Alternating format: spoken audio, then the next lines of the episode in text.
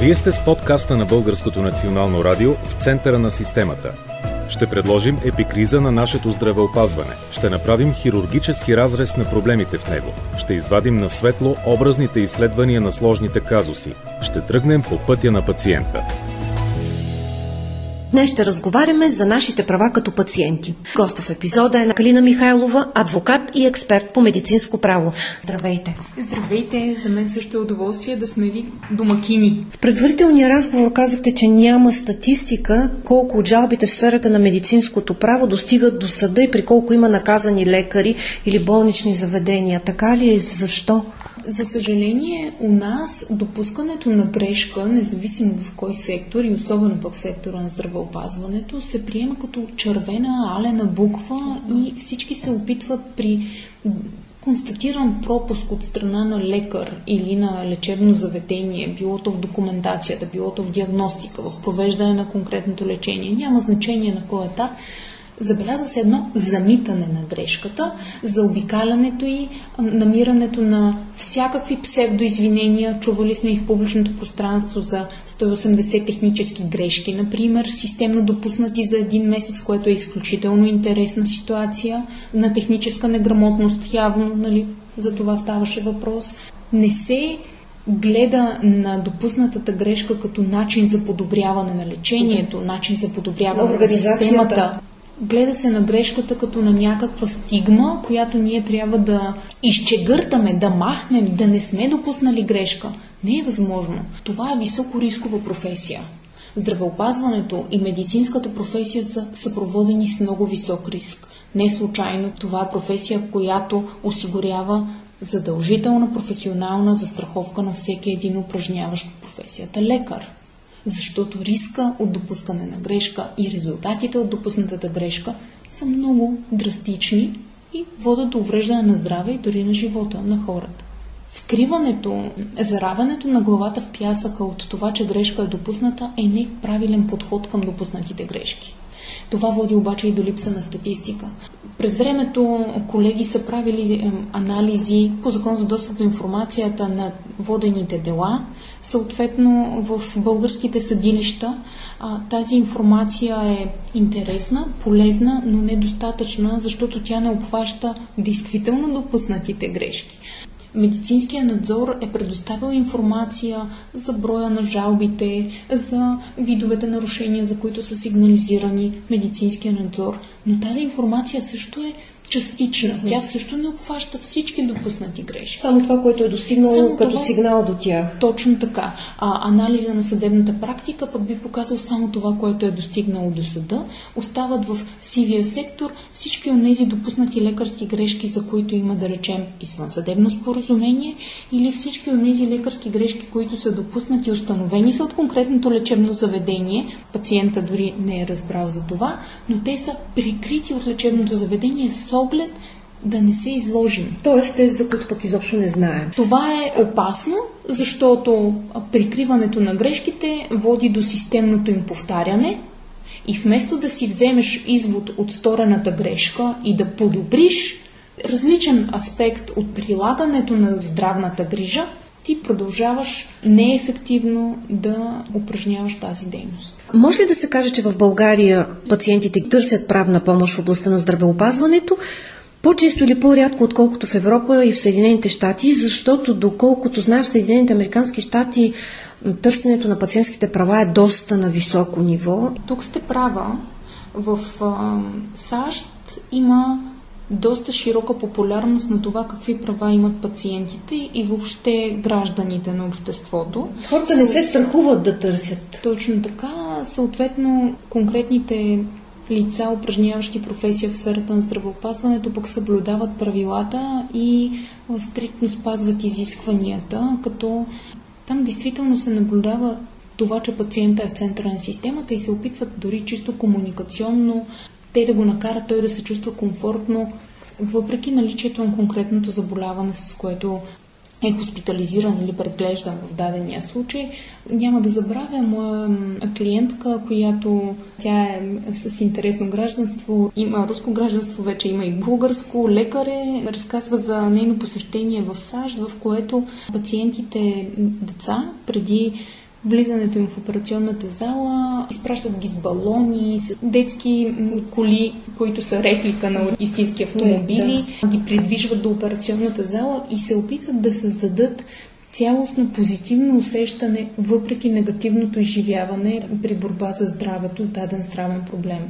У нас това като че ли се пренебрегва. Факт е, че се наблюдава през последните години подобряване на знанието на пациентите, какви са техните права, това, което обаче трябва да отбележа е, че пациентите честичко забравят, че редом с правата имат и много задължения. Добре да си проверят нещата, когато тръгнат да търсят а, грешка, когато подписват документи в болница, прословутото информирано съгласие. Пациентите трябва да знаят, че когато влизат в дадено лечебно заведение или когато влизат в отношения с когото и да било, лекар, в извънболнична помощ или в болнична, те също трябва да съблюдават определени правила и те също трябва да се грижат за своето здраве, защото те са основното задължено лице, което да опазва здравето си. Тук има много какво да се работи. Здравната ни култура е на много ниско ниво. Това е факт, моторен и с вас, колкото и да го обсъждаме, няма да стигнем до решаването му.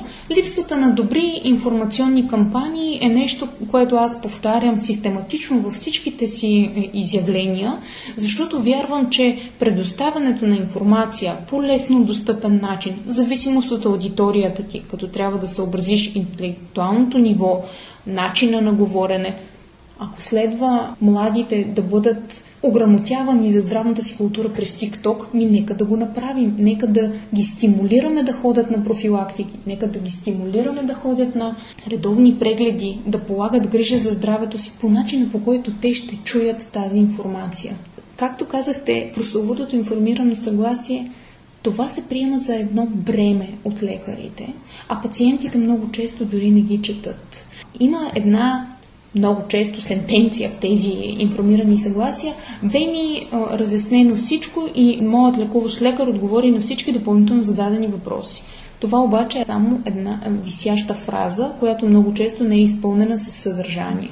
Информираните съгласия са зададени като бланки, много често в тях липсва конкретната информация, дори не може да видите конкретната диагноза, за която сте лекувани, нито конкретната интервенция, която ще ви бъде приложена, но бланката съществува в е, историята на заболяване. Може би по-скоро като защита на лекарите, че ако нещо се случи след това, защото има и такава клауза. Това обаче не ги защитава. Ние трябва да подписваме информирано съгласие, но то трябва да бъде изпълнено с съдържание, а не да бъде подписвано като поредния документ и бюро бюрократична тежест. Целта на информираното съгласие е както защита на лекарите, както казвате вие, така и защита на пациента. А то защитава ли ни?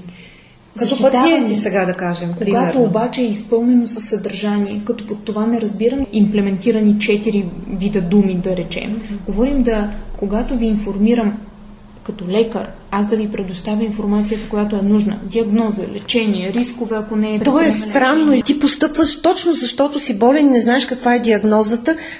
Някакси информираността на пациента не се разбира като право и задължение на пациента, право и задължение на лекаря. Разбира се като бюрократично, дразнещо правило, което трябва да спазим, за да не ни глоби касата, да не ни глоби надзора не това е целта на информираното съгласие. Информираността е важна, за да вземеш избор, който да бъде съпроводен с данните, които са ти необходими. Каква ти е диагнозата? Какво е лечението, какво би могло да се случи от това лечение, а какво би могло да се случи, ако това лечение не бъде приложено. И какво следва и след това. И какво следва след това. И да се проведе един конструктивен диалог с лекаря. Този диалог, според мен, в България тотално липсва тази комуникация пациент-лекар. Пак ще се върна към щатите. Както вие казахте, може би там пациента е поставен в центъра на системата, защото всяка болница, съдена за лекарска грешка, пак обобщавам, и загубила по това дело. Доброто име вече е очернено на тази болница, на въпросния лекар и затова толкова много там се трепери на това да не се е допуснало лекарска грешка. Не мога да коментирам в а, детайли каква е системата в а, САЩ. У нас обаче това, което категорично... Ами в Европа как е? В Европа също категорично нивото на установяване на медицинска небрежност, лекарска грешка, даден пропуск, много по-често има ясно заявяване на пропуските и съответно търсене на правата на пациентите. У нас проблема е Както вече споменахме, че когато е допуснат някакъв пропуск, има някаква грешка, има стремеж за прикриването му, а не за установяването на причините довели до това. Причините са множество.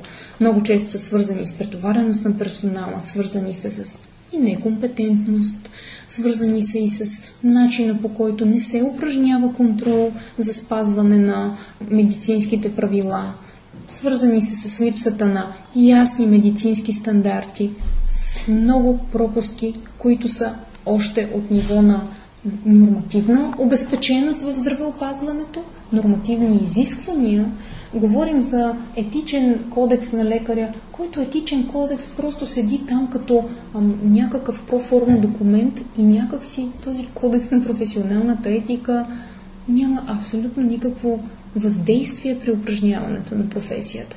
Комуникация... И правна тежест няма, така ли? Правна тежест има, доколкото е подзаконов нормативен акт, но нарушаването му е на ежедневна база. Както казахте, нарушение е комуникационния път между лекар и пациент и това също е резултат от множество проблеми в системата. Едно от тях отново е претоварването и липсата на кадрова обезпеченост, защото лекарите имат свръхнатовареност, която не може да им позволи делянето на повече време с конкретен пациент. От друга страна, пациента има необходимост да получи тази информация и да вземе едно информирано решение. Ще се подложи ли на даденото лечение или не, защото в крайна сметка има право и на избор. Да, включително след хоспитализация, примерно на теб ти се полагат а, два контролни прегледа без направление. Това не се обяснява на пациентите при изписването. Ето ви един много банален пример, който не води до преобръщане на системата, но пък категорично води до извод, че пациентите не знаят какви са правата им и задълженията им. Когато бивате хоспитализирани, в края на своята хоспитализация, при дехоспитализацията, получавате два броя епикризи. Защо са два броя? Единия брой остава за вас, другия следва да бъде даден на личния ви лекар. Третия брой остава в лечебното заведение. И вие имате ангажимент да го занесете на личния си лекар. Колко според вас пациенти правят това? И всеки от нас се е сблъскал с това да получи два броя епикризи. Не е за да имаме втора, ако загубим първата. Просто имаме ангажимент да занесем тази епикриза на личния си лекар. Не го правим, не го знаят хората. Другото нещо, което по повод епикризите сега, към момента на дехоспитализацията има лечебни заведения, в които ви казват, не сме готови с епикризата, ела след N на брой дни да ти я дадем. Нямат право да правят това. Това се случва много често. Знам нямат право да го правят. Лоши организационни правила в конкретните лечебни заведения. Липса на контрол, защото контрол за това, кога ти е дадена епикризата, не се упражнява. Да не говорим за лечебни заведения в провинцията, в които дори ти я пращат по почтата. Може да изчезне това е медицински документ с много лични данни. Може, разбира се. Освен това, ти е трябвало да получиш към момента на дехоспитализацията си. Ако два дни по-късно ти все още нямаш епикриза, но имаш влушаване на състоянието си, как би могъл да идентифицираш проблема си пред следващия лекар, който ще те приеме. Какви дела заведени от лекари или медицински лица съществуват също по отношение на медицинската сфера? Да погледнем и от другата страна. Разбира се, че има, когато сферата има своите недостатъци, тези недостатъци се проявяват както към пациентите, така и към работещите в сферата на здравеопазването. Последните години трябва да призная, че повечето дела, които идват от страна на лекарите, като казуистика при нас, са свързани с един опит за феодализация на младите лекари. Много голяма част от делата са по повод на специализациите. Има въведени изисквания в редица лечебни заведения, които се имплементират и в договори, с оглед да привлекат лекар-специализант и той да специализира при тях. Те го обвързват с задължение да работи определен брой години в определената структура. Тези договори категорично не стимулират лекаря да се развива в сферата, защото много често било то по битова причина, било то по любов. Лекаря може да напусне конкретното населено място, в което живее и това води до невъобразимо големи неустойки, които следват да бъдат плащани. Това е един аспект, при който лекарите търсят правата си спрямо лечебното заведение. Обвързва се с договора за обучение по 234 от Кодекса на труда. Прави се препратка и към наредба номер 1 от 2015 година. Въпреки това, проблема, освен правен, защото много често договорите са написани по начин, който не съответства на приложимото и действащо право у нас. Освен правен, проблема е и морален. Имаме липса на кадрова обезпеченост в здравеопазването у нас. Това е факт от години и все по-тенденциозно. Начина по който се третират младите лекари категорично не води до решаване на този проблем, напротив би го задълбочило.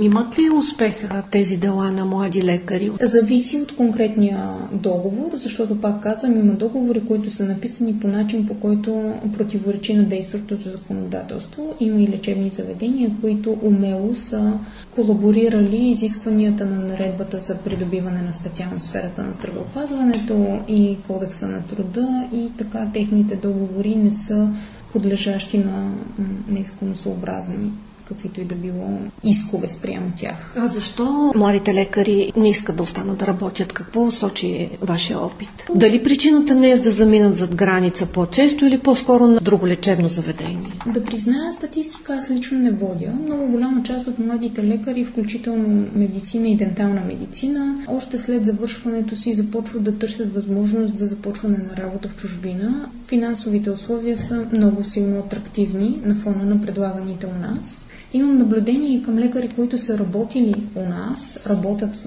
работили са години наред в сферата на здравеопазването у нас и огорчението им е до такова ниво нараснало, че просто напускат страната. Поради недобро заплащане, поради липсата на ясни правила, поради липсата на контрол и при прилагане на медикаментите спрямо пациентите, поради наложилите се порочни практики при лечение, наложилите се порочни практики при изписване на документацията. Съзнанието на младия лекар е все още неопетнено и подобни драстични нарушавания на правилата водят до крайна непоносимост към системата у нас. А възможността за растеж на тези млади лекари също? В някои структури е напълно невъзможно. По какви още причини лекари търсят правна помощ? Последните години в кантората ми се сблъскваме с доста казуси с Закон за развитие на академичния състав в Република България. Оказва се, че този проблем не е от последните години, от много време съществува. Определени лица имат невъзможност и не биват допускани до това да заемат академична длъжност. Преди години главният редактор на Радослав Наков, Medical News, беше оповестил публично своите проблеми с това да бъде зачислен и да встъпи в академична длъжност. Този проблем не беше единствено един от малкото станали медийно достъпни. Много от младите лекари биват спънати в желанието си да се развиват академично, което е съпроводено било то с някаква стагнация в тази сфера, било то с нежелание за разширяване на кръга на компетентните и добре обучени лица, било то с оглед финансов интерес. Завеждат ли дела, да, младите лекари? Под младите трябва малко по-широка граница да. да сложим. Говорим за лица, които са завършили медицински университет, някои от тях вече са придобили специалност, развиват се в това, т.е. говорим за хора около 40-50 годишна възраст. Водят се дела, делата се печелят в голяма част от тях, тъй като на някои места конкурсите за академични длъжности са до такава степен направени в противоречие с закона, което демонстрира или едно усещане за безнаказаност и безконтролност от конкретната научна организация, или пълно непознаване на действащото законодателство. Страшно е, защото има един застаряващ академичен състав в здравеопазването у нас и се препятства възможността младите, амбициозните лекари с целия патос и желание за развитие в сферата да получат възможност за това академично развитие, което отново се сблъсква с изглежда нелогично и има сблъсък на това, че Следва да се стремим да привличаме младите в медицината, следва да се стремим да ги да остават тук и да полагат труд специализиран в сферата на здравеопазването, а ние им създаваме толкова много допълнителни препятствия. Битката за пациентите. Материалният интерес и финансовия аспект на проблема вероятно дава отражение и в казусите, свързани с придобиване на академични звания. Много нашумя последно време случаите за насилие над жени. Съдебните лекари, случая с Дебора, няма ли да отблъсне към тази липсваща специалност още хора да не искат да специализират? Когато една тема стане публично интересна и дълго дискутирана, обикновено е съпроводено с много популистски изказвания и много популистски действия. Отстраняването на съдебния лекар не мога да го коментирам в детайли, като страничен наблюдател, следящ общественото говорене по темата, мога да кажа, че за мен това действие бе популистко. Не мога да открия дълбоката нормативна аргументация, пак казвам, от данните предоставени в медийното пространство, тъй като нямам познаване на детайли в документите, които са предоставени. Липсата на достатъчно съдебни лекари е факт от години доста години, да. е ясно, че те са много малко на брой, което е недостатъчно както с оглед извършване на временни съдебно-медицински експертизи по досъдебните производства, така и с оглед извършването на доброволно аутопсия, патоанатомологична експертиза. Разбира се, проблема с съдебните лекари и патоанатомите е доста сериозен и то от много години. Те са много малко на брой за територията на цялата страна. Предвид множеството лечебни заведения за болнична помощ, редица от тях посочват в разрешителните си за лечебна дейност, че имат отделение по патоанатомия. Интересно е как се съчетава множеството брой лечебни заведения за болнична помощ и малкия брой патоанатомии у нас. Тук се пък създава един въпрос как едно лице работи на толкова много места, предвид пък и намалените условия на труд, които имат патоанатомите, но това е друга тема с други поредни дефицити и проблеми в здравеопазването. Категорично специалността не е примамлива за младите. Като човек който чете медицински документи, понякога ми става тежко от тези медицински документи. Не мога да си представя какво е на лицата, които влизат в залата, за да правят оглед на труп и съответно да правят конкретната съдебно-медицинска експертиза. Самата специалност, вероятно, сама по себе си има изключително много трудни аспекти, които ние с вас нямаме експертност да познаваме. От друга страна, заплащането не е високо атрактивно. В случая не говорим за клинични пътеки, по които може да се получава допълнително материално стимулиране. Говорим за установяването на определени факти, извършени действия и бездействия от страна на лекари, които много често пък съдебните медици ще се сблъскат с недоволството на колегите си, много често ще се сблъскат с недоволството на близките на починалия, тъй като в състояние на емоционален дисбаланс близките могат да бъдат и по-агресивни, и по-неудовлетворени от това, което бива констатирано от съдебния медик. Те са поставени в опасност.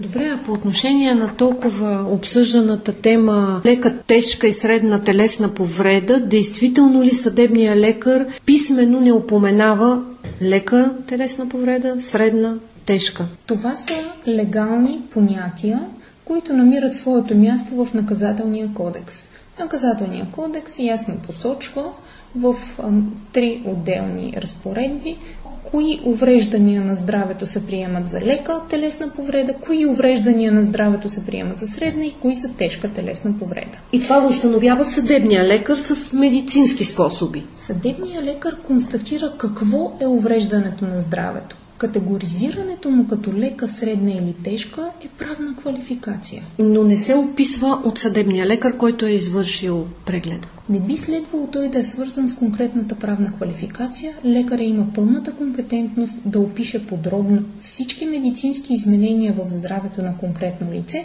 което да наведе към това каква точно категория телесна повреда е настъпила.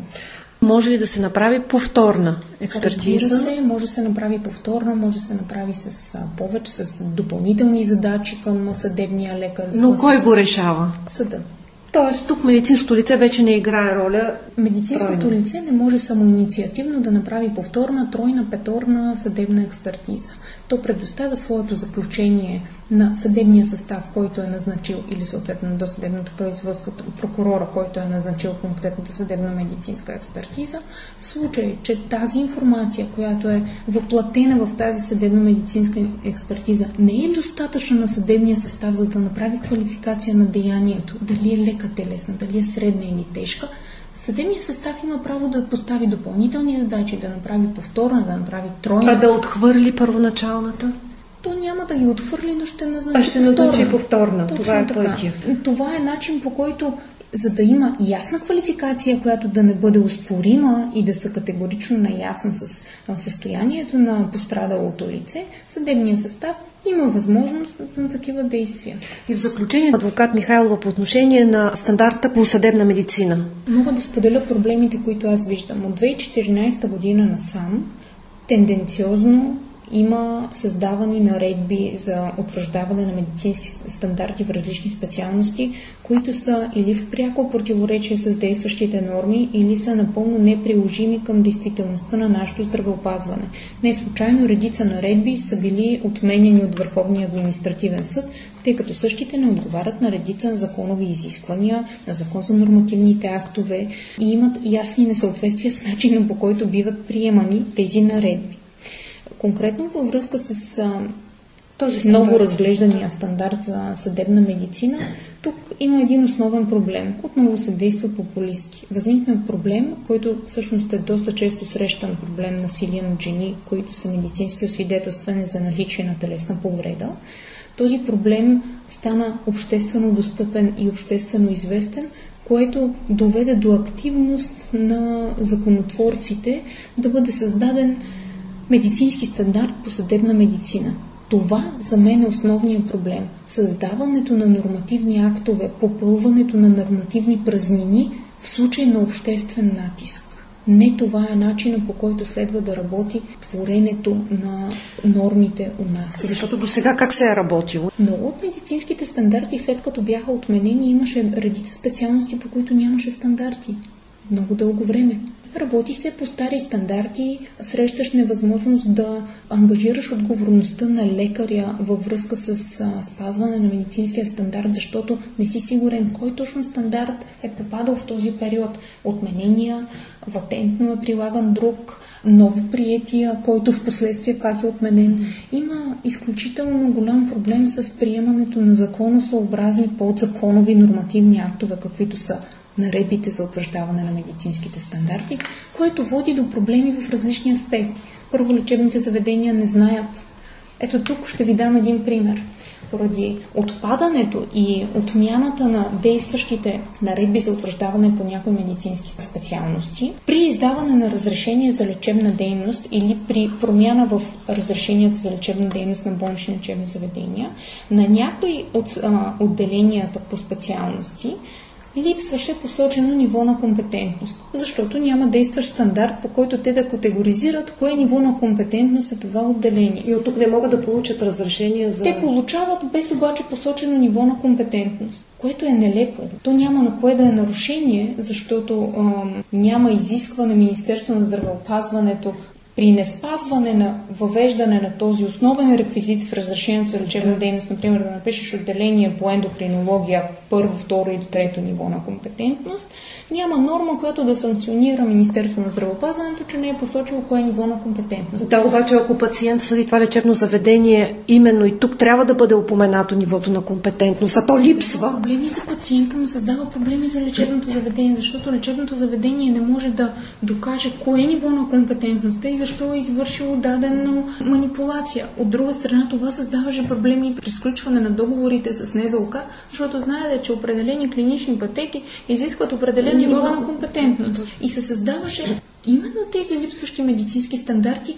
В тези малки примери вие виждате колко много проблеми водят. Но това и в момента съществува. За съжаление, да. Конкретно по наредбата за стандарта за съдебната медицина, нещо, което действително според вас трябва да се преразгледа. Наредбата да се трябва каже? да бъде преразгледана с специалисти по съдебна медицина, които са на терен, така наречено, т.е. лицата, които се сблъскват ежедневно с проблемите и трябва да бъде съобразена с липсващия персонал, специалисти по съдебна медицина и с а, статистически данни колко често в определени райони се налага ползването на конкретни лекари, трябва да бъде направен един анализ на действащите обществена необходимост от съдебните лекари.